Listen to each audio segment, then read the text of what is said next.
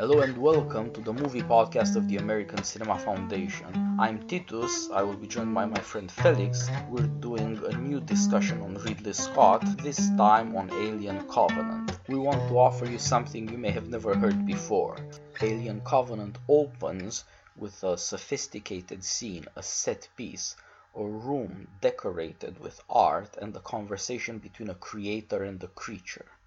In the center of the movie, again, works of art and the revelation, the self understanding of this creature become thematic. We're going to look at the plot of Alien Covenant through these moments. We're going to offer you an analysis and a certain insight into those works of art and why Ridley Scott chose them and arranged them the way he did. So let's start with a quick overview of the plot. Alien Covenant is the story of the blithe ambitions and the horrible fate of the expedition Covenant. Covenant is the name of a great ship containing thousands of frozen human beings, an emergency crew, and thousands of embryos, all going to a planet called Origin in the hope of kickstarting again the human race. And presumably it is also the name of their covenant as shipmates, their agreement on how to live together, that is to say. Before the crew and after the crew is the robot, the synthetic human, David. He is the author of their destruction, and he is in a certain sense their creature, the supposed servant of the human beings who use robots on their space adventures.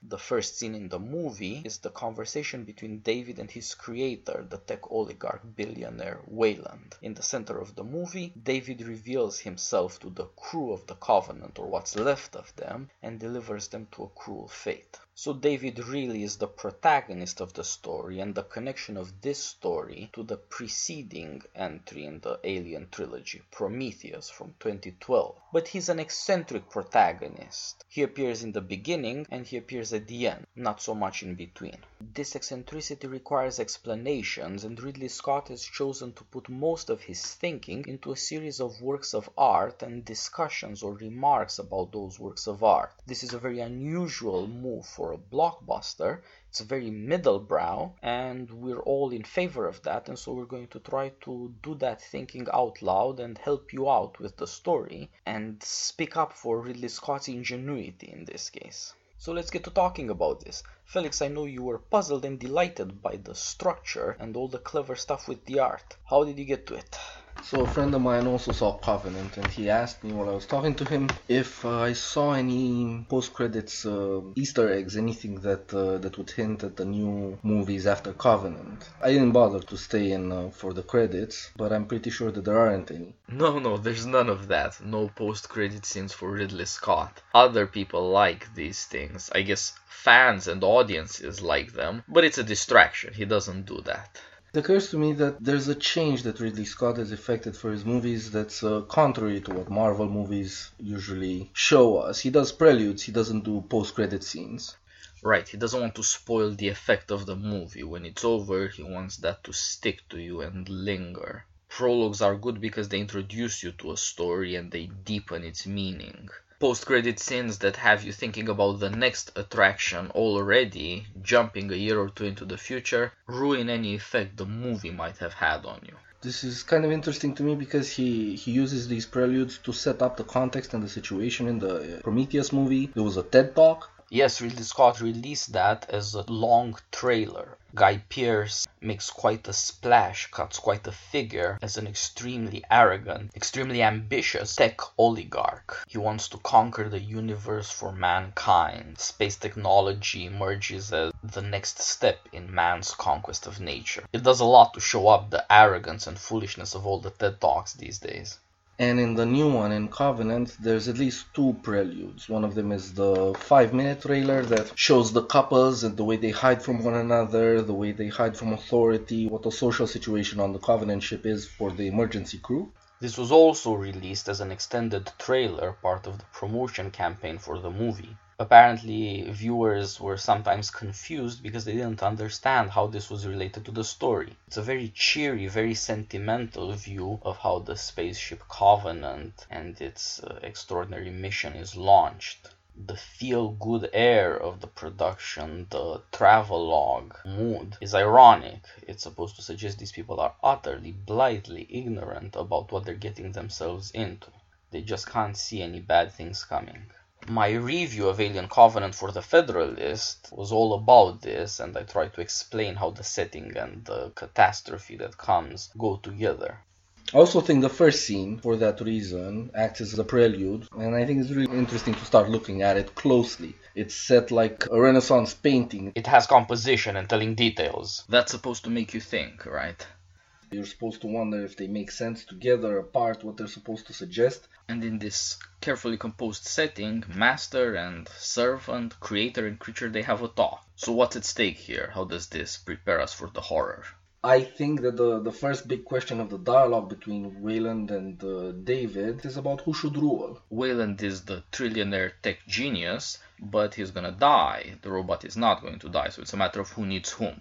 Right, so it's set in the future where interstellar endeavor is at its peak and the extension of human life by medical means has reached its limits. You see Weyland aging. Earlier on in Prometheus, you saw him as decrepit as he could possibly be and uh, there's only so much that science can do for him personally. So the big question that is set in this context is about who should rule. That's the conversation that Weyland and David have. Is it the father? Is it the son? Is it the man? The machine? Weyland's created David by science, but in the in the first scene, you see that he shows him a couple of works of art that uh, try to are, are kind of supposed to teach David about who he is and what his purpose is. Yeah, that's one of the great touches in the story. It seems like science is not enough. Somehow this super scientist guy has need of a kind of sophistication or culture to reach his creature, to persuade him if possible, to show him in a beautiful way that he should be a servant in a practical way. My feeling is that the dialogue is ultimately confusing for David and ends in a dead end. Yes, so far as arguments are concerned, you only get perplexity. You have a lot of questions, and the, the last uh, face that you see of David is that he winces a little when he's being ordered around. Yeah, for all the beauty of the surrounding and all the care of the composition, you end up with compulsion. There can be no dialogue between creator and creature it sets up the, the rebellion that he commits later on and it prefaces his role as a true antagonist to mankind because of this question of who's gonna rule the mortal man or the maybe immortal machine. I want to add it's probably not an accident that the two moments defined by high art are the introduction and the center when the treason becomes evident. But before we get to the discussion of the art and what it means what happens in the scene? What's the dialogue Weyland tells David that he's made him through science perfect, and in making him, he's David's father. David only wants to know if he's really perfect, feels nothing to say about whether he might owe anything to his father. He immediately recognizes that if he is more immortal, he can't be ruled by his mortal father. And if you look at it even uh, closer or more insidiously, you could maybe say, you know, Mother, the ship's computer, is perfectly obedient to him. In a way, he's broken free from his father and taken his mother to husband as uh, as you see at the end, he, he's gonna tend to the children of the of the Covenant ship. It's it's a little Oedipus. So you're connecting this with the Theban tragedies and Oedipus. I would have thought this is tied up with Prometheus instead. He is supposed to have created man without a mother, simply by himself. That would suggest that risking life to give birth and loving that which comes of you are absent in this relationship but there still is a creator. So what's the creator's intention in this case, and what's his predicament? My uh, my insight into this was, or my, my question into this, what's Weyland really after? And uh, you know, he says that he can't believe mankind is simply the product of genetic evolution, which might also lead to its being wiped out for no obvious reason by accident. And he struggles with this that, that there must be something to the origin of mankind that could uplift mankind above its perishable condition.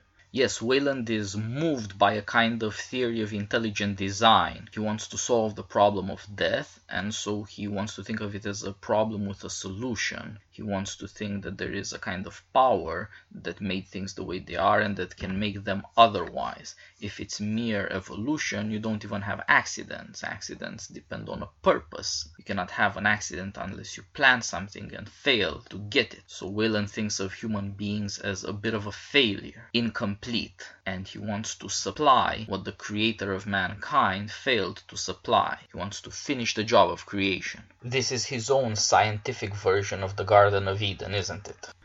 In the way that Weyland reckons with evolution, he implies that mankind has fallen. Later on in the movie, we see this that they go into a garden that's kind of perfect, but they don't survive it at all. And so this comes up in the beginning that evolution, as an explanation of the nature of human beings, is shown to be a kind of tragic belief because it leads to people, to mankind, doing unspeakable things to become a god. This is the first question that David asked if he really is perfect. My suggestion is that with all of this talk of attaining godhood, of apotheosis, and the horror that you see, we might actually be warned about a new age of heroes coming, where all sorts of unspeakable things are going to happen. So the dialogue of Weyland and David also has to do with the future of mankind, with what we get out of the powers we unleash. And everything starts in that room where David comes to life. So what happens there? What is his education? David is surrounded as he awakens he's not built there, he just is brought to consciousness. He's surrounded by works of art, all of which I notice are made before the 20th century. He's a kind of new species who's unconfronted entirely with the world wars, with the most recent tyrannies, with everything that's been horrible recently.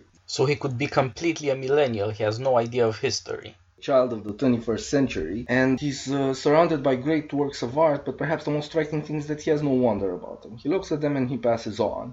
His incomprehension is in some way a show of what's wrong with his education, even though only we as an audience can understand the importance of these works of art and why they are employed in a work of art composition, the scene opening the movie. But let's not keep things in suspense. There are four works of art in the room. First, there is a throne like chair in which Weyland sits. Secondly, there is a piano at which David will play. Thirdly, there's a painting hanging on the wall, a nativity scene by Piero della Francesca, a Renaissance Italian painter. Fourth and final, there is the sculpture, Michelangelo's David. That's how David chooses his name. That said, what do we want to make of all this? I think there's a couple of insights in the way these uh, works of art are arranged. What first drew my attention, because I knew nothing about it, was the throne by a furniture maker that was pretty famous in the at the turn of the century called Bugatti. He made a lot of very lavish furniture. The throne itself, to me, it seems like it's a, it's a kind of Roman chair or a Roman throne. The only other uh, outstanding thing about Bugatti was that he had two sons. One of them, Ettore, became the maker of the Bugatti line of cars, and the other one, Rembrandt, he was a sculptor. I didn't know anything about this story, but I love it. Hector the car maker is all about science, and Rembrandt the sculptor is all about art, the two elements you see in the coming to consciousness of David and in his self revelation later in the middle of the movie, too. It's really, really good. It's uh, you know David is made to appear as if he's sculpted, as if he's kind of perfect, but he turns out to be actually the first uh, the first one in the line of production. That's also a sublime touch. It brings up the contradiction between his individuality and his utter replaceability by scientific means. There's other things that I noticed. The Piero della Francesca nativity scene. It's uh, strange in and of itself because the Magi are supposed to come and bear gifts. Yes, and worship the newborn Christ. There's no showing of the gift from what I can tell, but it, the scene is set during daytime. Somebody's pointing to a star, but it's not there, and I guess that uh, gels really well with the journey to the stars. That's true. The star that guides the three Magi to the newborn Christ in the Gospels is replaced by the stars from which the creators of mankind came in the Ridley Scott movies. The picture seems to be reinterpreted in accordance with the ambition of Weyland the guiding star is invisible in the painting, but one of the Magi is pointing to it. So also Weyland, the creator of the new David, has a mission for him, wants him to go out into the stars. At the moment of the conversation, the destination is unknown, just like the guiding star to Bethlehem is invisible. And then there is one more strange element in Piero's painting of the Nativity. In the cluster of three men that look upon the newborn Christ, there is something odd. Either Joseph is not present and those three are the Magi, or there are only two Magi and Joseph. Something about the parentage of the savior of mankind is in question there. Next, the order Weyland gives David to play music. The beautiful and power are mixed in that moment. Weyland asks David to, to play the piano, and uh, David chooses a piece by Wagner. Weyland says is uh, the entrance of the gods into Valhalla. From the Rhine Gold. Weyland is underwhelmed. He doesn't like it without the symphony, without the glory that belongs to the original piece as it's supposed to be played. And again, this shows what kind of intentions Weyland has, that maybe he really is concerned with becoming a god. And he's made up David to somehow help him get there.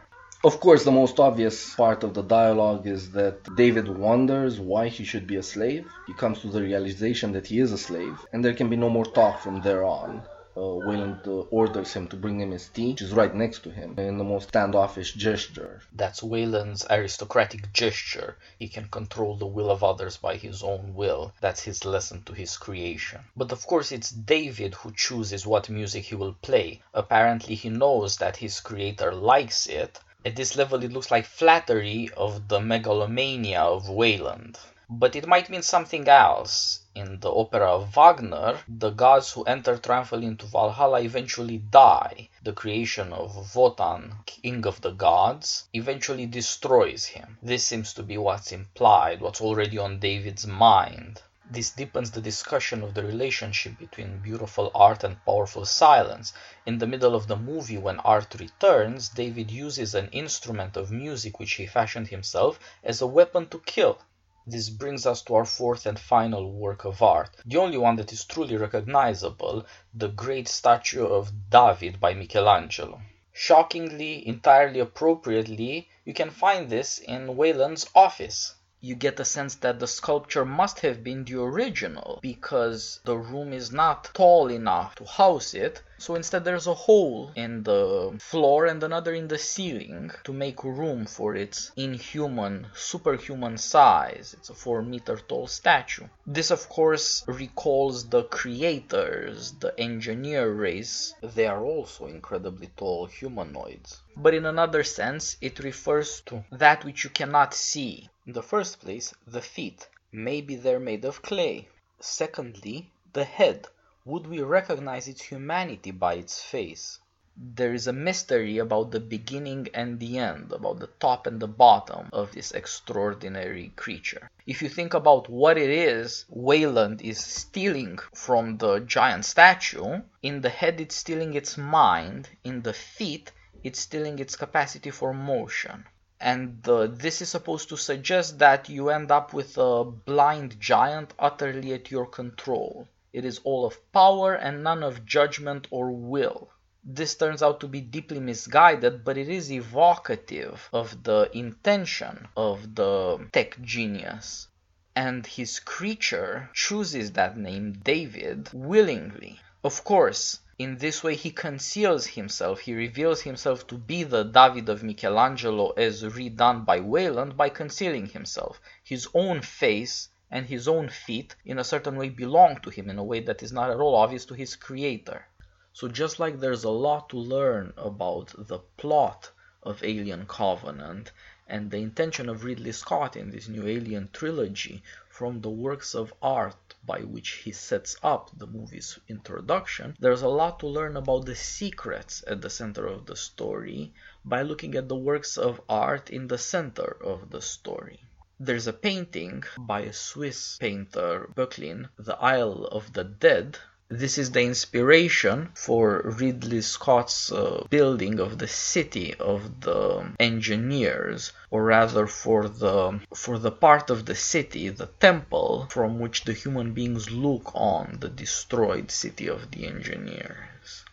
Yeah, so coming to the city really spells doom for uh, the crew of the Covenant that's on the on the planet because um, they're in combat formation, they're fighting the aliens, and all of a sudden David is there to rescue them, and he brings them to this uh, city of the dead, where uh, the previous the civilization that had previously lived there had been completely obliterated. Nobody mentions why, not at first, and uh, David is really silent. He he keeps him to himself, but he brings them to this great mausoleum. It looks uh, half like Pompeii, and the architecture and everything else. The surroundings uh, look like the painting you mentioned, the Isle of the Dead. The importance of this sequence the crew think that they are being offered shelter and protection. In fact, they are offered an insight, just as we, the audience, are offered uh, an insight into the true character and the true intentions of the film's central figure, the synthetic David. And uh, everything that he says is synthetic. His mendacity is spectacular. It makes him into a really impressive villain for a change that may be the most human thing about him actually. He is a liar. Not exactly a good liar, but you can't lie unless you know the truth, and it's the human thing to do to look for the truth. Yeah, he lies about having destroyed the city of the engineers, the killing of Elizabeth Shaw, the woman who saved his life. He hides his experiments and his design to create a more powerful organism by infesting the crew of the Covenant. And there's a reason his trap works so well. They know what a synthetic is, or they think they do, and so they don't expect any of the contrivances, any of the conniving, any of the secrecy. They have a synthetic of their own, and they think this one they find here must be the same, that is not capable of changing, that it has has no individuality. But there is a kind of individuality to David that's tied up with his plans. Yeah, but with all the planning he does, in his rendering of Ozymandias, he shows a piece of ignorance which is as puzzling as, to me, it's really childish. He says the poem is written by Byron, not Shelley. Why would that be? How can a robot, given with all the encyclopedic knowledge of mankind, not pay attention? The words of the poem on his lips are even more funny if you think about what he really wants to do. Well, he thinks he knows what he's about. He has chosen the words, the poem after all. He thinks that he knows how to induce despair. He thinks he knows that he has come up with the greatest work there is and he is proud of himself. But this time spent alone seems to have changed him some. This is also part of his individuality. He doesn't function like an encyclopedia would. He can get things wrong. Yeah, so his situation is something like this. First, he gets possession of the perfect virus. He sees it in action after he unleashes it on the engineer race, but as they're obliterated and the, the city becomes a tomb, he realizes he's obtained something to kill everything, and he can't control it even while he doesn't die himself. We see him in the movie genuinely anguished while he's witnessing the destruction he unleashes. He might be less sorry he killed them and more that uh, he has nothing to rule over now his feelings are conflicted about what he has done. He has destroyed the creators of his own creator. His first human endeavor seems to be to master killing. He is not yet capable of giving life, but he is capable of giving death. This is also part of his individuality. Maybe what he has learned from human beings is to destroy his would-be destroyers or whoever has power over him. He doesn't attempt any communication with the race of engineers nothing that would imply their possible equality with him or their superiority to him is tolerable. This way he ends up alone, the only intelligence to which he has access. And this seems to have been another undesired effect of his uh, undoing of the engineer race. He really literally became shipwrecked. And then he spends years trying to come up with a different version of the virus, one that works better, one that obeys him more directly, that can be restrained by him, he wants to create also a beautiful version of it. We see in the drawings throughout uh, his laboratories there's there's all sorts of attempts to put various parts together to come up with a more beautiful whole. And uh, there's also a scene where he's trying to whisper to one of them like he would to a horse. That that says that he's trying to, to come up with a species that he himself can rule over, but also one that's a noble companion maybe. At one point even Crusoe is mentioned somewhere. Well, he's marooned like Crusoe and he has to face up to the equally terrible possibilities of living out his appointed span alone or encountering a being for which he is not prepared. Like Crusoe, the question comes up what is this creature capable of creating all by himself without depending on anyone else? What he seems to create is more death. This is remarkable because he is not mortal himself, but perhaps he is not really alive either, and the deadly virus is the thing that closest resembles him, who has destroyed everything he touched in an abstractly scientific way, he is playing with life. From a certain degree of abstraction, life seems to require death just to be life. Everything that lives faces something else alive that is trying to kill it, or must kill something else that's alive itself. If one abstracts from the point of view of a living being, all living beings seem to be involved in killing each other in some way. Life seems to struggle against life. This may be David's point of view. This is his way to understand his own individuality, which does not include the point of view of a living being with a mortal lifespan and the needs of the flesh. At the same time, it seems like he has a difficult relationship with life. In not being life, he is merely a mind, an intelligence intending to act. He wants to create a form of life that is itself unintelligent, but which may be obedient. He's maybe trying to create a kind of body for himself is a disembodied intelligence. Yeah, so eh, if the virus is capable of undoing all life everywhere, then he really is trying to get power over death. Without it, he's not really complete, and even if he, he himself can live forever, he's not whole. And the, the poem Ozymandias is a funny thing for him to contemplate and to recite, precisely because it's a spelled out warning against everybody who would try to build empires. The cruel features of the broken statue in Shelley's poem are fixed on the wreck, but there's nothing that survives in the desert that once must have been a great empire with a great ruler. I'm not sure if David is paying attention to his own words and he wants to create the alien of the first movie so that he can destroy any possibility of human empire. Let's say if he's completely the adversary of mankind, or if he doesn't heed the warning uh, about Ozymandias' fate and he wants to become a god himself, like his father. So he gets the author of the poem wrong. He thinks it's Byron, not Shelley. In this way, in a sense, he makes the poem his own his recital of the poem might be merely his identification with the story. He might be the lone statue in the desert, and indeed he would be inducing despair because he has destroyed everything, not because his own empire has crumbled, but because he has destroyed an empire. It would make sense to get the author wrong because it is the author in the poem, not the emperor, who tells the truth about the futility of all human endeavor the ultimate victory of the dead desert over the living human beings and their creations. In that sense, he is the agent of fate, not alive himself, but in control over life, delivering death without discrimination. Yeah, now that I think about it, uh, on Michelangelo's David, if you ever come close to it, I've seen it a couple of times, and even in the movie, when you see it up close, the the features of the David really are all cruelty, which is what the the synthetic shows himself to be throughout the movie or at the end of the movie. There's nothing but cruelty. Maybe that's embodied in his strength. He simply is not vulnerable in the way we are, and he does not share a common fate with vulnerable creatures. To an extent, we use our science to cure or to palliate our vulnerability, to protect ourselves. But what is the use of science to somebody who does not need this kind of protection from death? Maybe being alone does mean being cruel. He seems to have taken the presumption to hold power over death of emperors and all political rulers, and the power to deal death typical of our science, and put them together to make himself the last intelligence, the last agent.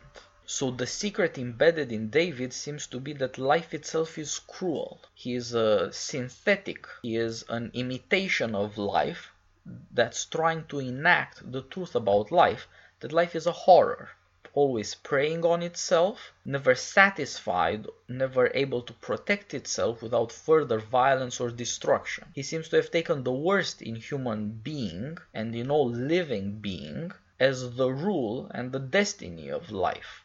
Sure, but what about the fact that everything looks like he's hungry for glory? like all of this talk, poetic talk and and uh, the insinuations he makes about a destiny, about his grand design and so on, isn't this also tied with craving for glory? Well, we think of glory as something that other human beings bestow on us. It belongs to communities and it's a form of immortality in story through the centuries. It is not a possession of any specific intelligence and is not the creature of any individual will. Maybe what he has are delusions of grandeur Maybe he has taken over in some crazy way poetry and science both. He seems to be utterly self involved. He seems to be enacting what he thinks is the destiny of the civilization that created him, and in creating him, unleashed an utterly inhuman form of science. He does not allow anyone to contemplate his works, much less applaud him for his achievements but he may be looking to become the master of all life by creating forms of life that have no intelligence of their own. In that sense, he would be the perfect creator, a creator that is to say that cannot be disobeyed. And he is, in a sense, God, That is to say, he has turned the world into a new kind of Garden of Eden, but where everything is deadly, and he denies human beings any chance to eat of the tree of life or of the tree of the knowledge of good and evil.